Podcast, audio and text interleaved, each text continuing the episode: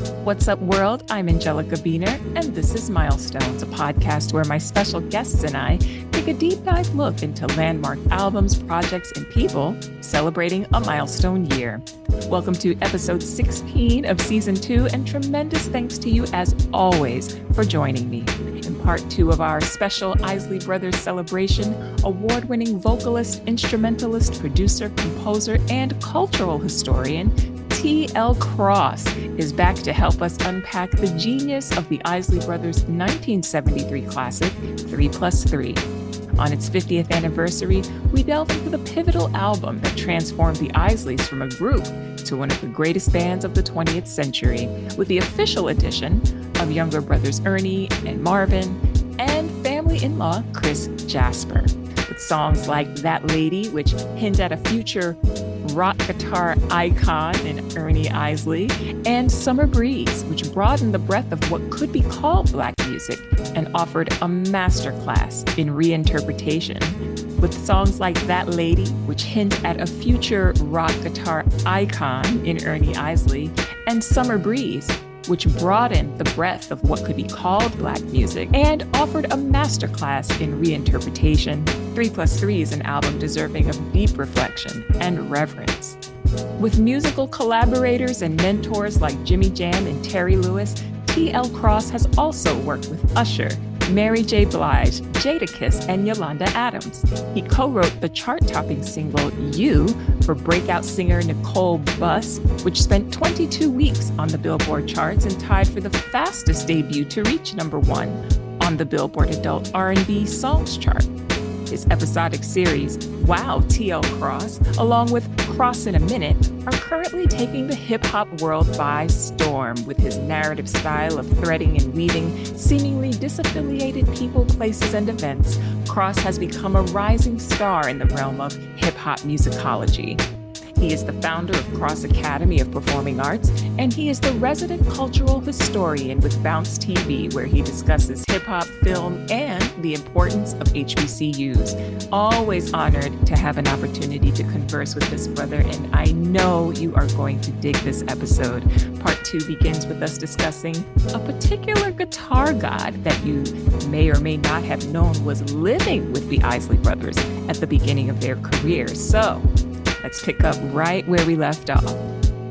And we also have to talk about the fact that a young, he wasn't even called Jimmy at the time, but this young, brilliant guitar god is living with the Isley brothers around this time. We're talking about none other than Jimi Hendrix.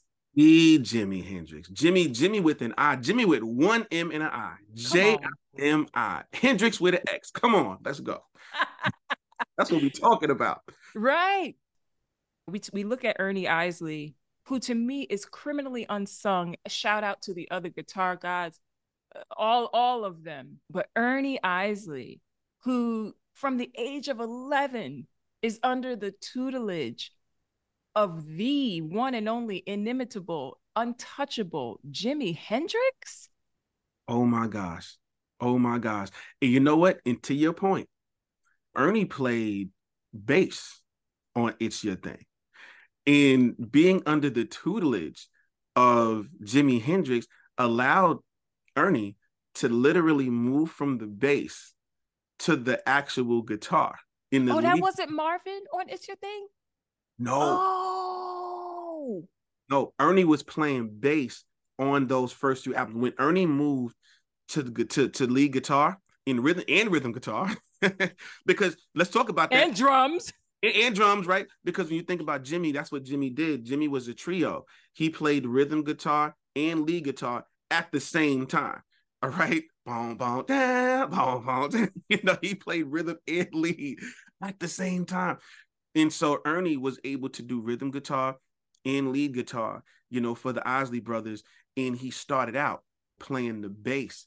And he and, and part of it may have been the fact that you had Jimi playing lead guitar and you're watching him. And so for some of those albums, Ernie mainly played bass.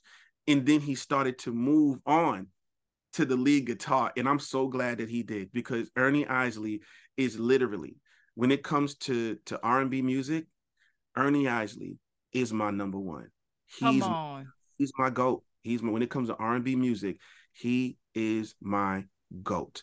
All right. So shout out. We love you, Ernie. We love you, Ron. You know, all we love you guys. Ernie Isley, thank you for your sound. Thank you for all that you did and continue to do in your music. Amen. And that would have made Ernie a teenager on It's Your Thing. Absolutely. We have to also shout out, of course, James Brown and Sly and the Family Stone, because I think that those are two other entities that that surround the Isley brothers. We we gonna we gonna get back to that because when we get into the songs, there's a connection to to Sly, and I just We're gonna think of the same song. I know it. I know we are Yep. the first note. Yeah, from the first note. From the first, but, then- but I'm gonna I'm gonna kind of talk about something very very mysterious about that song Okay. to Sly Stone. All right. Well, well, come on. Let's let's move on into the 70s then, because I can't wait. So we entered the 70s fresh off of this huge hit, It's Your Thing. And they released an album per year leading up to 1973, which is the pivotal three plus three. And we'll get into why that's the name of the album. We have Getting Into Something that comes out in 1970, Giving It Back in 71, and Brother, Brother, Brother in 72. And we hear the Isleys like Marvin, like Stevie, and like Dylan and Carole King and these other people getting more socially conscious in their music. Brother, Brother, Brother features the song Ohio by Neil Young, and it's a mashup with Machine Gun by Hendrix. And of course, they're talking about Kent State. They're Carole King's Brother, Brother, Brother. They cover Dylan's Lay Lady Lay, which is not a social commentary per, per se, as far as I know. Also, Jackie DeShannon put a little love in your heart, but she also sang what the world needs now. There's something really interesting that I think we also need to talk about here that goes back to your original statement about the boxing in of Black music. Yeah. And I think that these covers sort of culminate with Summer Breeze, which ends up on on their on their 1973 album. But before that song, and we'll talk about it, they're covering a lot of soft rock, folk, leaning music, which I love. I love Bread and Seals and Crofts and Joni and I mean all all that stuff. It, it Carole King. When conversations of the Isleys come up, there's always a conversation about hip hop, rightly so. There's always the conversation about their collaboration with a certain R&B artist that will not be mentioned on this show. Mm. But what we don't talk about enough, I think, about the Isleys is their folk and what we call rock, because because Lil Richard said rock and roll ain't nothing but uh, R&B sped up. Absolutely. Come on now. Yeah. Uh, but for all intents and purposes, as you said, we have to package things for for our understanding for people to know sort of exactly what we're honing in on here. Their rock oriented work and, and particularly the folk stuff, because we're going to get into the rock with this album, right? But like, what's that about, you think, where, where that that's sort of glossed over? Because that to me is a huge part of their legacy. You know, covering James Taylor and Carole King and Seals and Crofts and all, all these groups and making really beautiful music. Oh, absolutely. You know, and I want to throw in uh, Todd Rundgren's "Hello, It's Me." Oh, come on now. Come on now. you know, Ron just took the first five minutes of the song just to say hello. You know, take the first, you know, but but I I That's probably my favorite one, but go ahead. Go ahead. Oh, come on, come on. I- yes, it is. I mean, for me too. Oh, Lord have mercy. Sure. Woo, we. I, I got to listen to some Isley Brothers after this. You know. I know. I mean, like- it, it, it's it's for me. It's the note when he goes, "Hello, hello, he-" that hello." oh, that that, that, that. yeah, yeah, yeah, yeah, yeah. Where he starts it, and then he, Come on. he's like a surfer. He's riding that chord. You know. Mm, Well, what I'll say is the people you that you named, you named, you know, Dylan and we mentioned, you know, the Carole Kings and you know, you mentioned quite a few people, you know, Bread Seals and Croft, James Taylor. When when talking to them, their heroes always come out of black music. These artists here, you know, whether it be the folk artist, Bob Dylan will sit down and bring you through the folk artists um, and musicians, you know, that were that came out of the blues tradition in you know folk music, music of the folk, music about folk, you know, and those were the people that they looked up to. Then you had Jimmy in the band, you know, and you had various people, you know, it was just this intersection.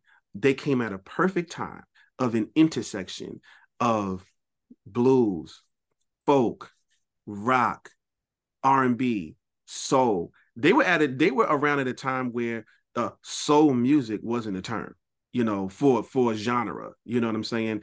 They were playing as a family and doing what they were doing before anybody heard the term rock and roll. You know, so this is cultural stuff that we're talking about. And I think that the Isley brothers, you know, they recognized in those artists, these artists are really good.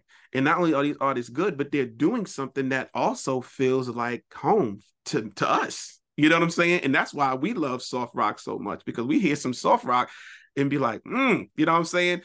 And I think that they were doing it and they were free enough, especially going out, stepping out on their own. It's our thing in doing the type of stuff that they just wanted to do. You know, they just yeah. said you like that song. And then what they did was they put a level of syncopation with it. They put a level of soul and they put a level of these different elements. You know, they bring the bongos in and then they'd have the drummer do a thing and then the bass line would be doing the same then the the guitar rhythm the licks and it, it, so what you had was something like jimmy jam and terry lewis talk about terry says i'm the funk and jimmy is the melody. So you're hearing jimmy jam and terry lewis's music. You hear these beautiful melodies and then you hear like this boom, boom, boom, boom, boom, you know what i'm saying? So you put those two together and the isley brothers were doing that this is something that Gamble and Huff did. You know, also this is something that Motown did. Give you a backbeat that's just funky, but then give you just a beautiful melody riding on top of it. And I think the Isley brothers, they would hear these beautiful songs and they would say, you know what? Let's do something with this. Let's take it on home. You know what I'm saying? And that's what they did. Let's take it on home. Take it on home. I'm picking up what you're putting down with that one too. I knew you would. You know I would and I, and I, I think this is a great time to talk about the great Chris Jasper. I mean, woo! Listen, man. I mean, his flowers are so overdue. It's not even funny. Mm. Chris Jasper, who grew up in the same neighborhood or even I think the same building as the Isley brothers. His sister ends up marrying Rudy Isley, and now late Rudy Isley. And Chris Jasper goes to Juilliard because Billy Taylor is there, the great jazz icon and educator and musician, Billy Taylor. Chris is adding a certain sophistication harmonically to these folk songs. Chris is also, and DJ Spinna put me onto this. I didn't even realize that other than Stevie, Chris was really the next person to u- utilize Tonto, that yes. synthesizer. Yes. Yes. Absolutely. When I was kind of coming into my own as a producer, mm-hmm. one of the things that I said was I want my music to sound like the Isley brothers. And the reason why I said that was because they always fused kind of this organic, you know, Ernie Isley on a acoustic guitar, you know, Jasper on the uh, piano, but then they would layer it with some Rhodes on top, floating, doing these beautiful chords and melodies and harmonics, and then Ernie would go pick up his electric and put something on top of that. you know, so there was this layer of just this kind of stripped down vibe, organic vibe with that Tonto, that synthesized sound, that Rhodes, that and those were the things that I feel they had in common with Stevie Wonder because this is something that we'd hear him do as well. And then come to find out, they had some of the same engineers in those same, you know, technological minds that they were working with. You know, those big, those that, that Tonto stuff looked like you were working like like in a cockpit somewhere, you know, flying a plane or something like that. They, exactly. The Tonto is just this the I, I just want to blown up photo of that to frame and hang in my house because the way they were able to utilize it gave us the greatest music of the last hundred years. I mean, and shout out, we cannot, we would be remiss not to mention the names Malcolm Cecil and Robert Margouleff. Uh, Absolutely. They were very instrumental in in in building that rocket ship, that cockpit thing, that enormous thing called Tonto that we associate with Stevie, but also need to definitely associate with Chris Jasper. In fact, they recorded three plus three in LA because of Stevie Wonder. Absolutely. Absolutely. Yeah. They were doing the album around the same time he was doing Innervision and and stuff like that. And you know, rumor has it that they were able to sit in on Don't You Worry About a Thing while Stevie's recording that. You know, you know, so just just all of these roads that kind of intersect. Yeah. Yeah, amazing, amazing stuff. So I think this is a great time for us to get into three plus three. This album, I believe, is their sort of kind of return, I guess, return to the majors with with three plus three. And let's talk about why it's now called three plus three. So just for the record, when they went back, they went back to the majors on their own terms. And that's the beauty of it. They went back, but they went back on their own terms. Three plus three. So whenever you go back and you look at, you know, you make me want to shout, and even down to layaway, you would see three of them. And the focus would be, the spotlight would be on three of them. That's the first three. But for some time, what you had was you had the brothers really playing with them, backing them up, but the spotlight wasn't on them. And there became a moment where it was like, you know what, you know what, brothers, come up here, come up here. You know, instead of being back there, come up here, you know, because we're we're all one. And they kind of put it all together. Three, the three vocalists, plus three, the band, and we're gonna put it all together. We are the Isley brothers because they are. That's right. Know? Exactly. So we got O'Kelly, Rudy, mm-hmm. Marvin, Ernie. We got Chris Jasper. Uh, we got Marvin. Who did I forget? Ron. I know I'm forgetting somebody. Why is this just an instrumental right now? This somebody's missing, isn't it? What's the verses? Right, yeah. right, right. Exactly. Ron Isley. Yes, exactly. So we have now three plus three. And now, like you said, now we are the Isley brothers. As you said, they had already been working with them, but they're pushed to the forefront. And not only are they pushed to the forefront, but Ernie tells this great story about when they cover their own song, they cover Who's That Lady? And it becomes That Lady. And Ernie's like, hmm, that's like a bossa, you know, cha cha song that they put out in, I believe, 64, if I'm not mistaken, 63, 64. And Ron is like, yeah, but we gonna we gonna do it, we gonna do it a little different this time. And you're gonna play lead guitar. You're gonna have a solo. And okay, so let's. I'm excited. Let me push it back a little bit. Pull back a little bit.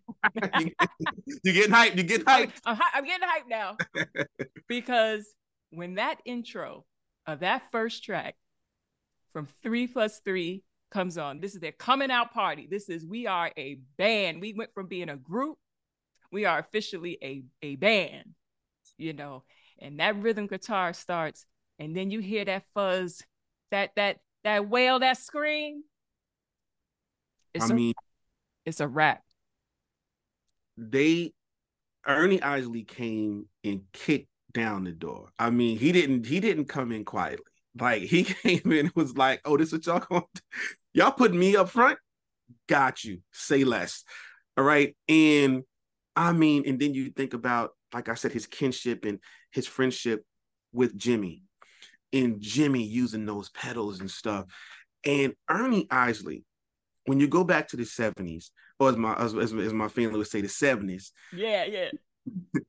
you would look at his equipment, his pedals, and it would be so much he had there. I mean, it was like, this is for this. Remember, I'm gonna get you sucker, and he had all the thing. He said, "This one is for typing. This one is for surfing. This one is for." I mean, Ernie Isley, his equipment was otherworldly. Ernie Isley would even hook his guitar up to a Leslie, like an organ Leslie you know, and later on when you hear Voyage to Atlantis and he and then it's like it sounds like then you then you hear the tremolo, he hits the tremolo, and you hear the tremolo first, and then he takes the tremolo off, and then it goes straight. He's hooking his guitar up to a Leslie. So Ernie Isley was not only just his chops, but he was so innovative into the sounds that he was creating on these records. Uh, he was just one of one and just coming in, who's that lady just kicking the door down like that? I mean, whose music sounded like that at that time? Nobody.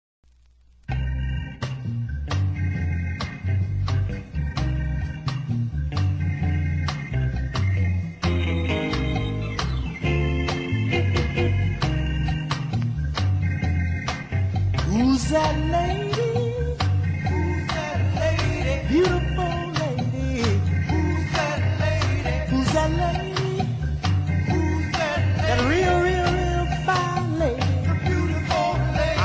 Somebody would introduce her to me. I didn't get a chance.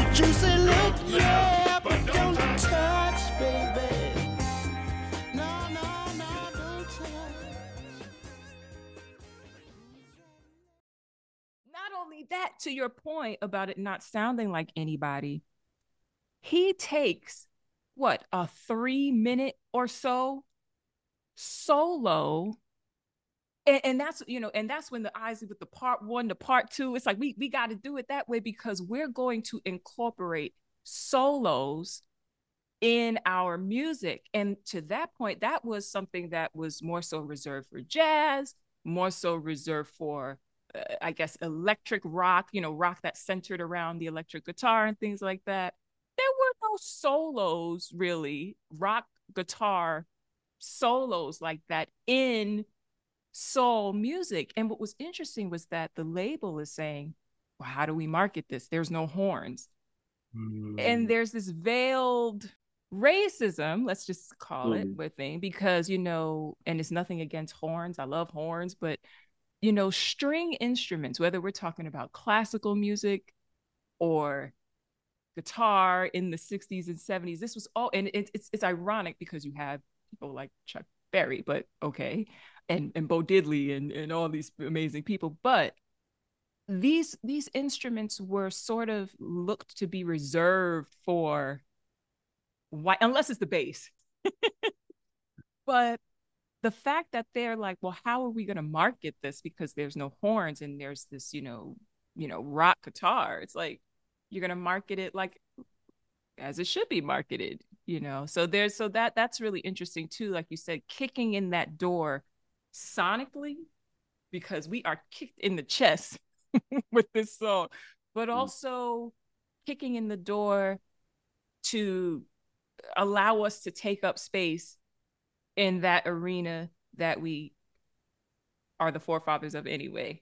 Oh my gosh. Yeah. And, and it showed how much they believed in, you know, the band, how much they believed in the brothers. You know, they marveled at the genius of their brothers, you know, up here doing what they're doing, you know, and Chris Jasper. They would no do that. No, do that right there. Go ahead. Do that. You know what I'm saying?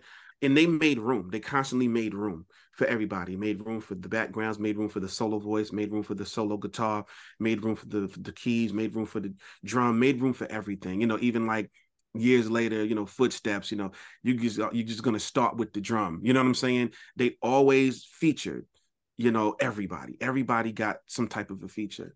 And and I just wanted to say also, this album, three plus three, is released in August 1973 which you know we're you know celebrating you know as a hip hop 50 august 73 you know and it just kind of brings it right back to their being right there you know when all of this stuff was happening.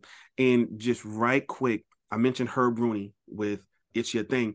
Herb rooney had also done a song with them called get into something you know and get into something was a there's a there's a break there's a drum break and get into something where Ron is kind of like almost like James Brown. He's basically saying like give the drummer some, and he's kind of and the drummer starts playing. That is an early break beat for all of the DJs that ultimately became hip hop. They would dance to that one break, get into something. That was Herb Rooney again. But these guys, I'm just saying that the Isley brothers, their name and their music was right smack dab in the middle of hip hop, in the birth of hip hop. You know what I'm saying? Yeah. And so they are doing this album. And I guarantee you that everybody that was at Kool Herc's party loved the Isley brothers. Right. Exactly. Exa- here we are with their album. Amazing. And loved this album in particular.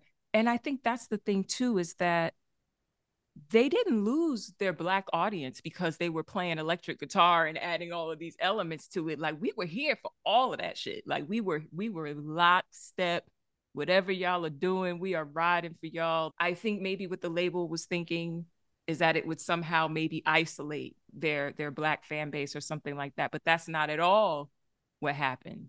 You know, quite the contrary, you know, in fact what track you want to get into next because we we we can move around you know however you want to do this thing Oh, okay. Uh, move around. okay uh, Okay, I, I was like, are we gonna go in order? Are we just gonna move around? i was thinking the same thing then i'm like you know what let's just what you want to do next Okay, so you know what? Let me let me see. Let's get into what it comes down to. Ooh, Okay, because I go. think I think we have a similar I think we have a similar idea as to. Let me ask you, Angelika when you heard that intro, what what jumped out at you? oh man. Sly and the family stone right away. But here's something interesting and that i love and that i feel like is missing from music today. We don't see our peers celebrating our peers in real time you Mm, know and that's one of the things that i love about this song because it is so clearly a nod to sly and the family stone you know fresh comes out this same year comes out in 1973 as well. But sly and the family stone and i'm so glad that this book is finally coming out about sly stone uh, because these are also some flowers that i think are delayed. And like I said, between James Brown and Sly, I think those were big influences on the the Isley brothers for sure. And when you hear what it comes down to, it's like, oh man, this is clearly rhythmically the sound. What is it called? The King. What's what's the that's that drum machine that Sly used? the LinnDrum, The LinnDrum. LinnDrum, yeah. I mean, you hear you, it's just oozing Sly and the Family Stone. And like I said, what I appreciate is the real time wink nods to the peers who were inspiring them in the moment. You really, really hear that. What do you hear? you know, when I hear that, here's the interesting thing about that. So Sly, there was a there was a period of time where there's a conspiracy going around. And there was a time where Sly Stone, you know, they say that he was recording under assumed names, aliases, you know, maybe something about taxes, you know, or something like that. Well, one of the names that he is said to have uh, gone under is Truman Thomas. And this is just a this is this is a this is an urban this is an urban legend. You know, you've heard from some insiders, some outsiders, but there was some aliases that he went by, and there was some people that say he went by the name Truman Thomas. What makes it kind of hairy is there was a real guy named Truman Thomas who actually played organ. Now, Truman Thomas is credited as having played also on that this particular song. Truman Thomas is said to have played on this record. So there is this thought, there's this thought that Sly was playing with other people. However, he was avoiding IRS and he had these assumed names. And so this organ that's on the Isley Brothers song is credited to have been Truman Thomas. And the interesting thing is, again, there is a Truman Thomas. In the Truman Thomas that really existed worked with Sly also. So it's just this crazy mystical kind of because when you listen to the beginning of the song, what it, what it comes out to, it literally sounds like you're about to go into a Sly and Family Stone song because of the organ in the wah wah pedal, which was something that Sly was doing. Yeah, that's what it was. So ultimately, it is a little mystery there. There's a little mystery there. I would love to have a conversation with some of the people who may have uh, been involved, you know, to kind of clear that up. But yeah, that's what I wanted to kind of throw in there. That's just a little something, a little misdirection for the listeners when you listen to it and say, hmm, it could be, it could be, you know.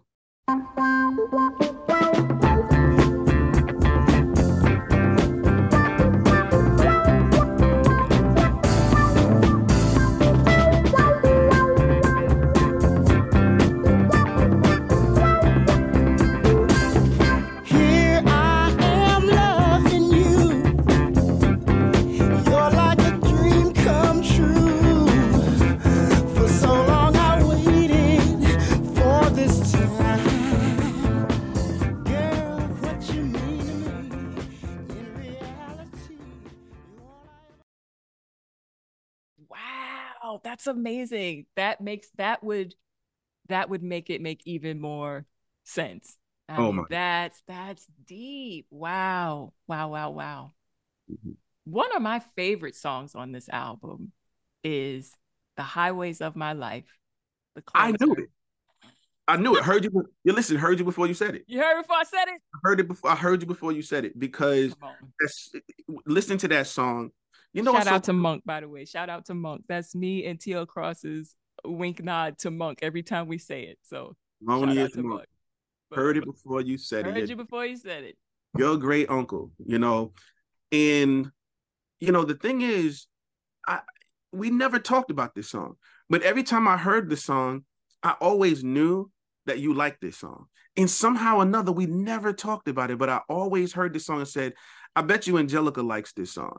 But somehow or another, we never came to talk about it until now. Right this minute. It is a beautiful song with a, a, a beautiful arrangement. The TONTO is very present there.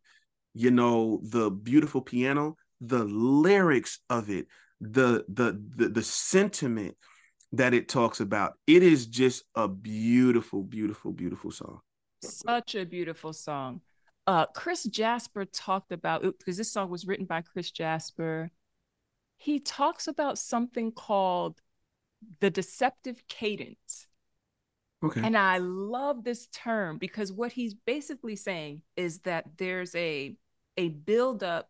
Your brain will start to think the song is going one place because there's a pressure cooker of changes, a sequence that sounds like it's going to go somewhere else, go somewhere, and then it goes somewhere completely different. And then there's this release, there's this tension and release, there's the deceptive cadence. So I hear that very clearly on this song, the verse. builds and builds and builds in one direction and then the chorus is this huge release there's this there's you don't hear it going there and Mhm. it's just i don't know it's just like the heavens gates opening up on that section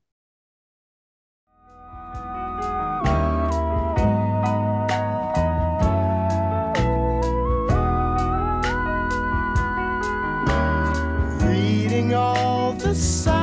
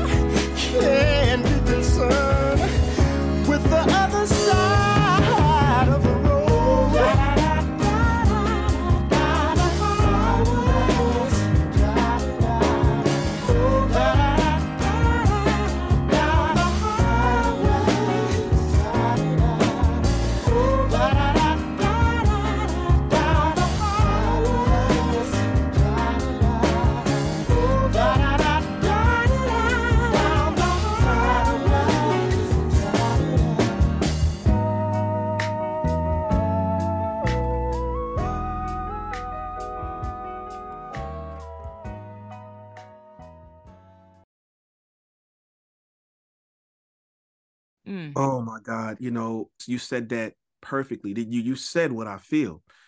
And just listening to that, you know, and I'll tell you one thing, it was sampled a lot too in hip hop. You know, uh, various people sampled that as well. It was sampled as early as Black Sheep, you know, in the 90s, you know, in the early 90s. You know, Oh, yeah, it was sampled quite a few times, but it was also sampled by uh, an R&B group, and it was it wasn't sampled. It was replayed and interpolated by this R&B group, and the group was called Lade. In the song, they had a song called "Baby I," and interestingly enough, that hits very close to home for me.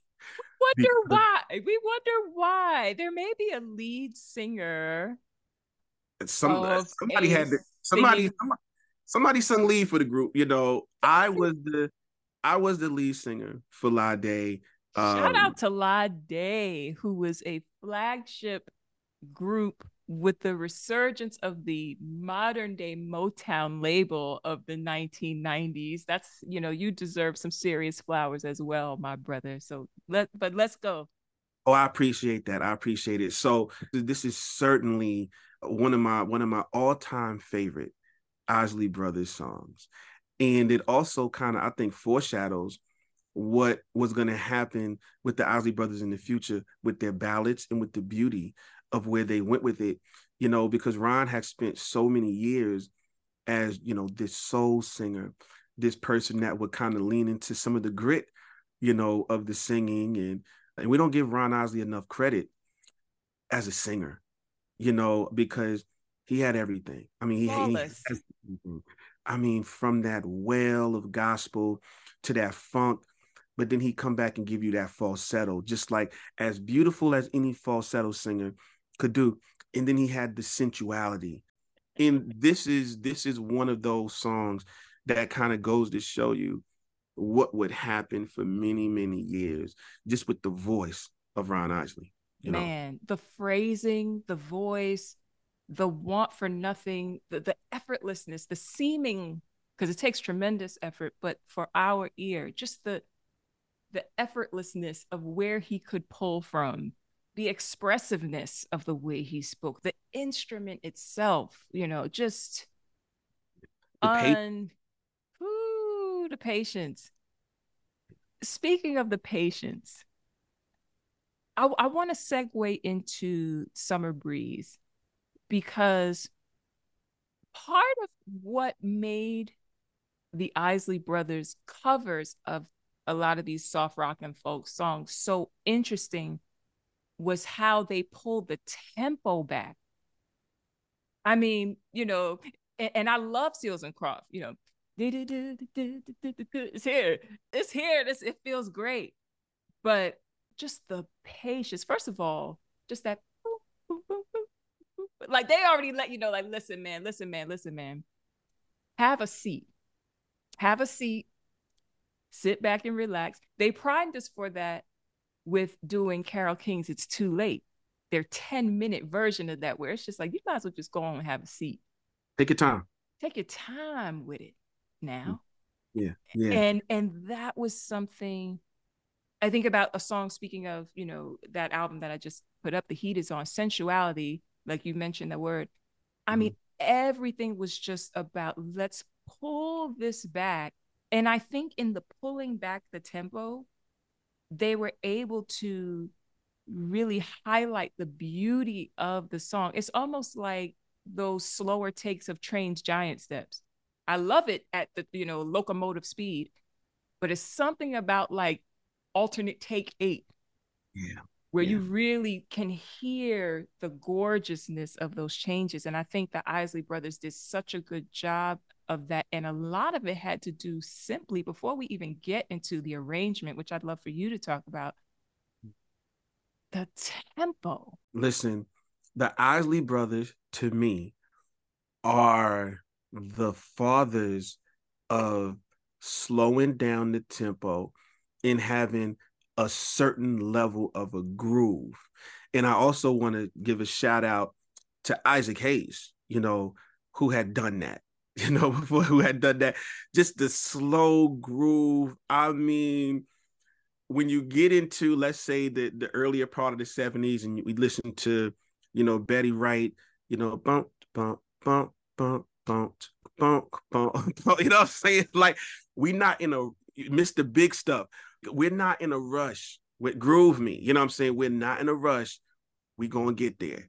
You know what I'm saying? And the Isley brothers were masters at that, masters at that. Because because in theory, we talked about it's your thing before. In theory, it's your thing should be faster. In theory, it's your thing to, do what you want to do. In theory, but they said, nah, bump, bump, bump, bump. That's where they were at with it. And I mean, so they had this thing where they're gonna bring more to it by pulling it down and slowing it down to something more deliberate, Mm.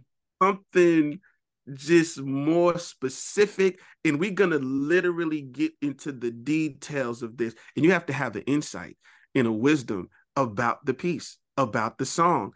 To slow it down, we ain't gonna rush through this. We're gonna slow it down and hit all the points. That's what this does.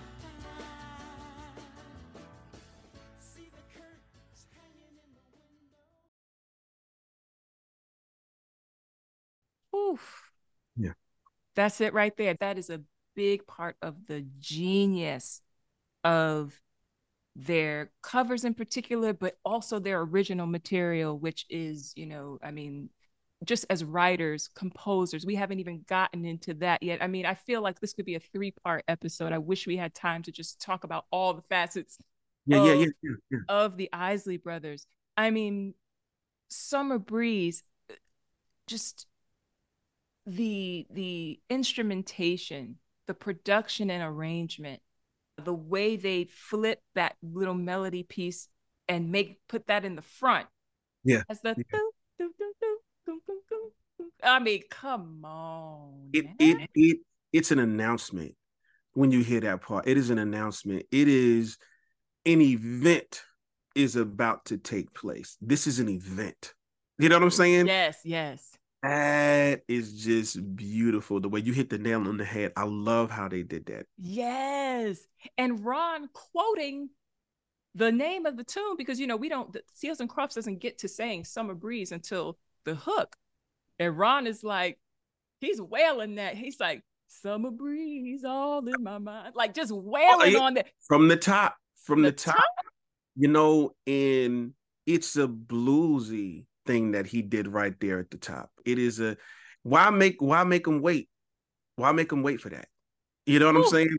Why make him wait? You know, we're gonna just we're gonna lay it right out here from the Yeah. very beginning.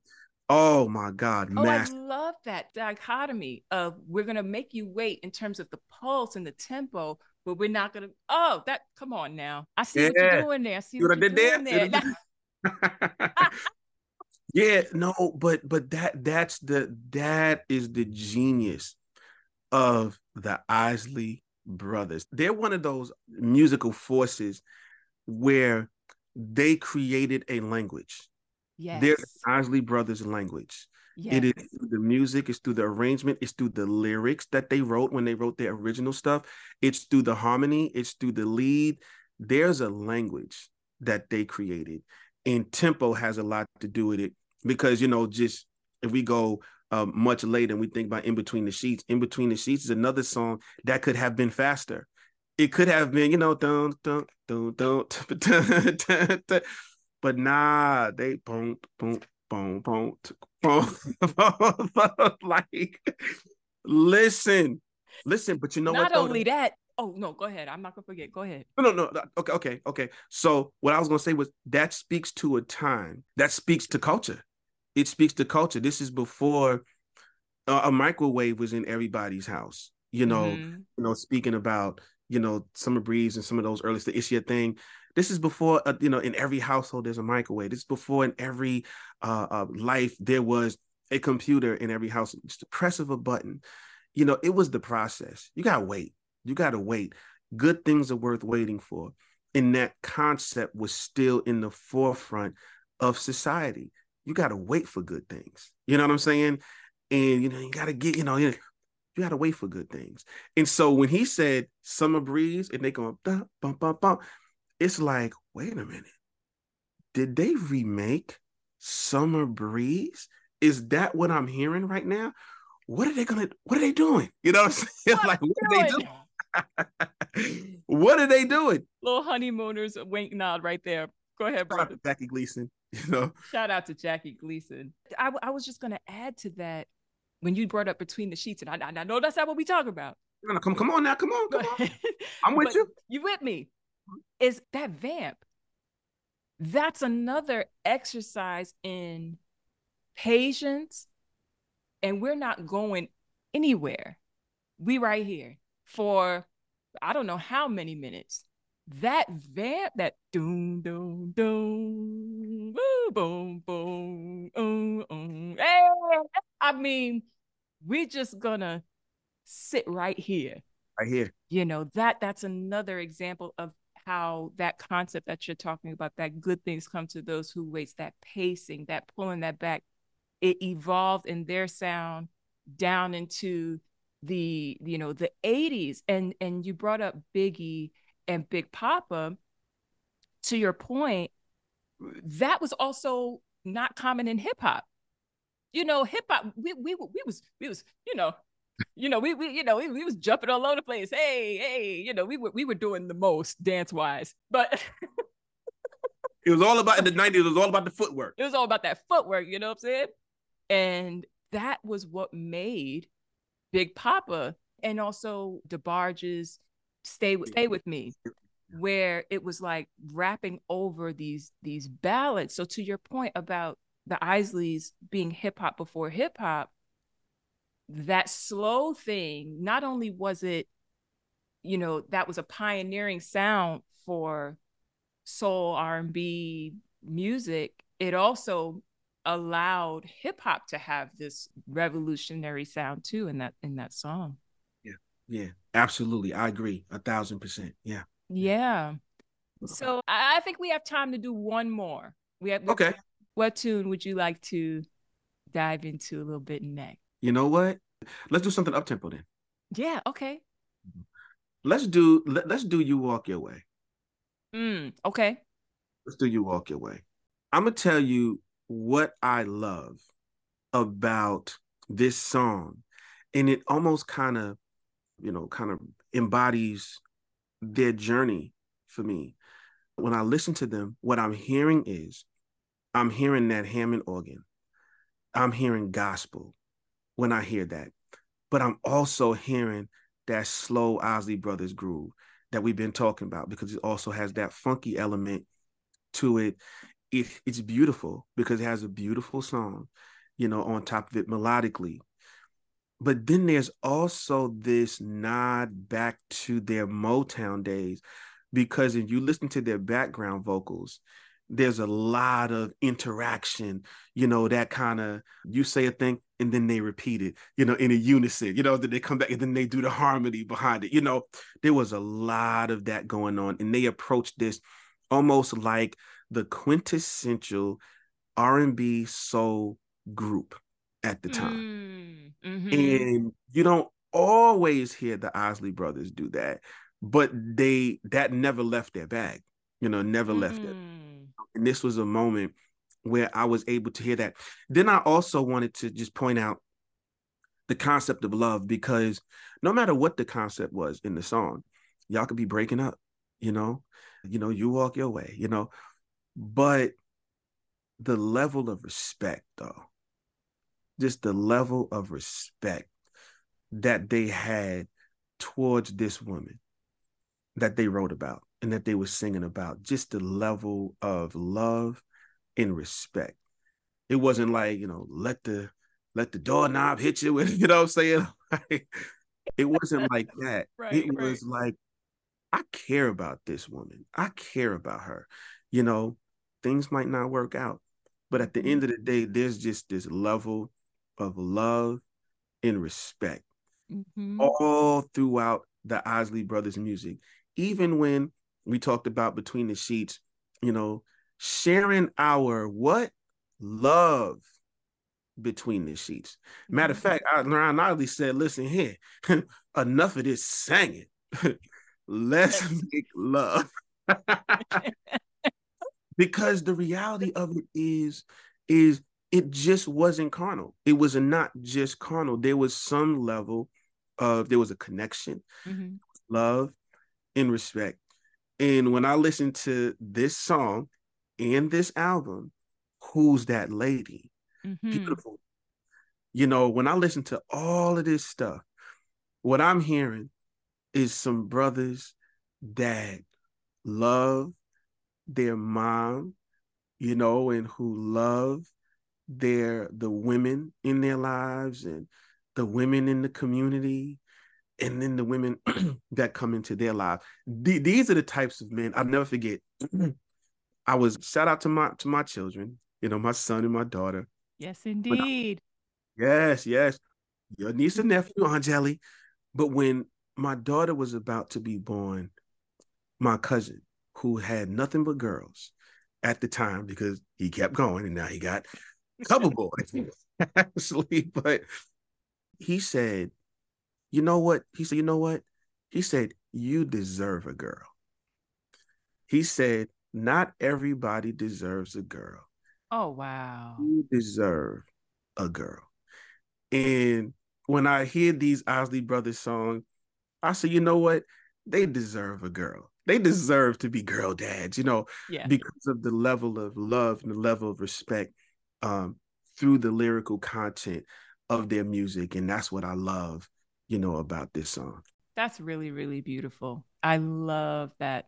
That's so beautiful. And to your point, they brought, because I mean, no one can argue that they're probably the, the most sensual group of all time. I mean, Absolutely. they they you know i mean you know of course luther would come later as a solo artist and be you know the single-handed baby baby machine Right. but but before before luther ronzoni vandross Bronzoni. come on now shout Uh-huh. out to the bronx Yeah, shout out to Um, the EX. there was the isley brothers i mean nothing puts you in the mood more but to your point you don't have to sacrifice love and respect for the sensual and i think that's something we in our times and there's a reason why the isley brothers are still to this moment you know th- th- their their audience is expanding in the younger direction more and more every day Right. and so there's something to be said as rap sales of current artists are down 40% meanwhile our generation is selling out tours just Of on, course. on Yes. table but That's you a whole that's a whole episode. that's a whole episode. So to your point, there is something that will never go out of style about love and respect. And I just want to say, speaking of that organ, it brings Billy Preston to mind for me. That that sounds like like that that's right out the Billy Preston playbook there. Shout out to Billy Preston. Shout out to the great, great Billy Preston who crossed paths with Sly Stone. They had an album together early on. People don't even before, you know, all of this happened. And Billy Preston also crossed paths with Jimi Hendrix. You know, they both played with Little Richard and you know that kind of thing. I mean, so yeah, there's just there's just this community of just ideas and melody and love and everything kind of flowing through it. And you could just hear it in the music itself. Absolutely. I, I think that's a beautiful way to close this episode on love, especially speaking of what the world needs now. I mean, we really need some love right about now. And so I think that's a beautiful way to close this episode. TL Cross, it is never anything short of an honor to sit and just hear the musings of your brilliant mind. Thank you so much for joining us. And I'd mm-hmm. love for you to, you know, tell people what you have coming up and where they can follow you because I want everybody, and I think I don't even need to prompt anybody to follow you. I think you've made quite a few fans, but tell everybody where they can find you. Well, first and foremost, thank you for having me. You know, and just for full disclosure, y'all, we literally do this exact same thing on the phone without any cameras and nothing recording our, you know, our voices. And I'm gonna tell y'all, we've been doing this since we, since we were teenagers. All right, we've been doing this since we were teenagers, and we wish this is like us finally recording our conversations that we've had. We've had, we've had, we've lost out on a lot of money probably with the conversations we had. We didn't we we solved problems of the world. We broke down entire groups and albums and oh my gosh. So it it's a pleasure to be able to do this with computers here, cameras, and the audio, and not only people being able to hear it and see it, but we can preserve it, you know, for ourselves. But so thank you again. TL Cross, where you can find me in a few places. One, there is this is TL Cross, and that is my Instagram. This is TL Cross. And right now, that's my hub. I'm working on my website, which would be an even better hub to bring everything together. But you can find what I'm doing there. You can tune into Bounce TV, you know, where you can find me, you know, you know, in between episodes and, and commercial breaks, breaking down the history of what you just saw you know, uh, whether it be hip hop, whether it be uh, movies, uh, HBCU life, which is coming up. There's a big year for HBCU in 2024, and I'll be a part of that. That's exciting. Oh, it is. It is. You know, shout out to my mom and dad who went to Dillard University and Southern University, HBCUs. Come on. Oh, absolutely. And I'll say Cross Academy of Performing Arts. So there's a there's a school and program that I, you know, started just about five years ago. We're going on five years. And right now I'm in the Bronx. Shout out to the Bronx, as you said, in Harlem, and we're in New Jersey. You know, shout out to the Isley brothers, you know. We're in Plainfield, where, you know, George Clinton and those guys, you know, came from. Yeah, absolutely. So we're there and we're a performing arts program. We are also online. And again, this is TL Cross. Contact me. And last but not least, I'm the minister of music at a church, St. Albans Congregational Church. Shout out to St. Albans Congregational Church. Yes, and my brother who is the pastor, and we brought the the magnificent, amazing Angelika Beener in as they were doing this thing called Jazz Vespers that they've been doing for so many years, and you you hosted it and I was I was out of town, but I was I, I heard it was just magnificent. I know what you do. I know how you, brother. Do. Thank you, brother. I I would love to come back anytime you and Reverend Wilson will have me back. Say the word. Say less. oh man. So is that uh, are those all the places we can find you that about covers it? Yeah, I want to say that co- that covers it for now. There's a couple of documentaries that I'm working on and I'm a part of. And I'll have more information about it as I'm told to give out the information, mm-hmm. but I'm excited about it though. I'm excited too. I'm really excited, especially because you ain't told me about this yet. So, so I got it. So when this recording ends, you're gonna have some things to fill me in on. But once again, ladies and gentlemen, and everybody, TL Cross, thank you so much for being here. And we will, as always, see you next time. Thank you for joining us for the second part of our special two part conversation with TL Cross in celebration of the Isley Brothers 3 Plus 3. Milestones is a production of WBGO Studios, produced by Angelika Beener. Production assistants, Corey Goldberg. Theme music by Riley Glasper. Special thanks to the entire WBGO team. Listen on your smart speaker by saying, Play Milestones, Celebrating the Culture and if you're enjoying this content, please be sure to subscribe and review this episode on Apple Podcasts. Check out the rest of WBGO's podcast lineup by visiting wbgo.org slash studios.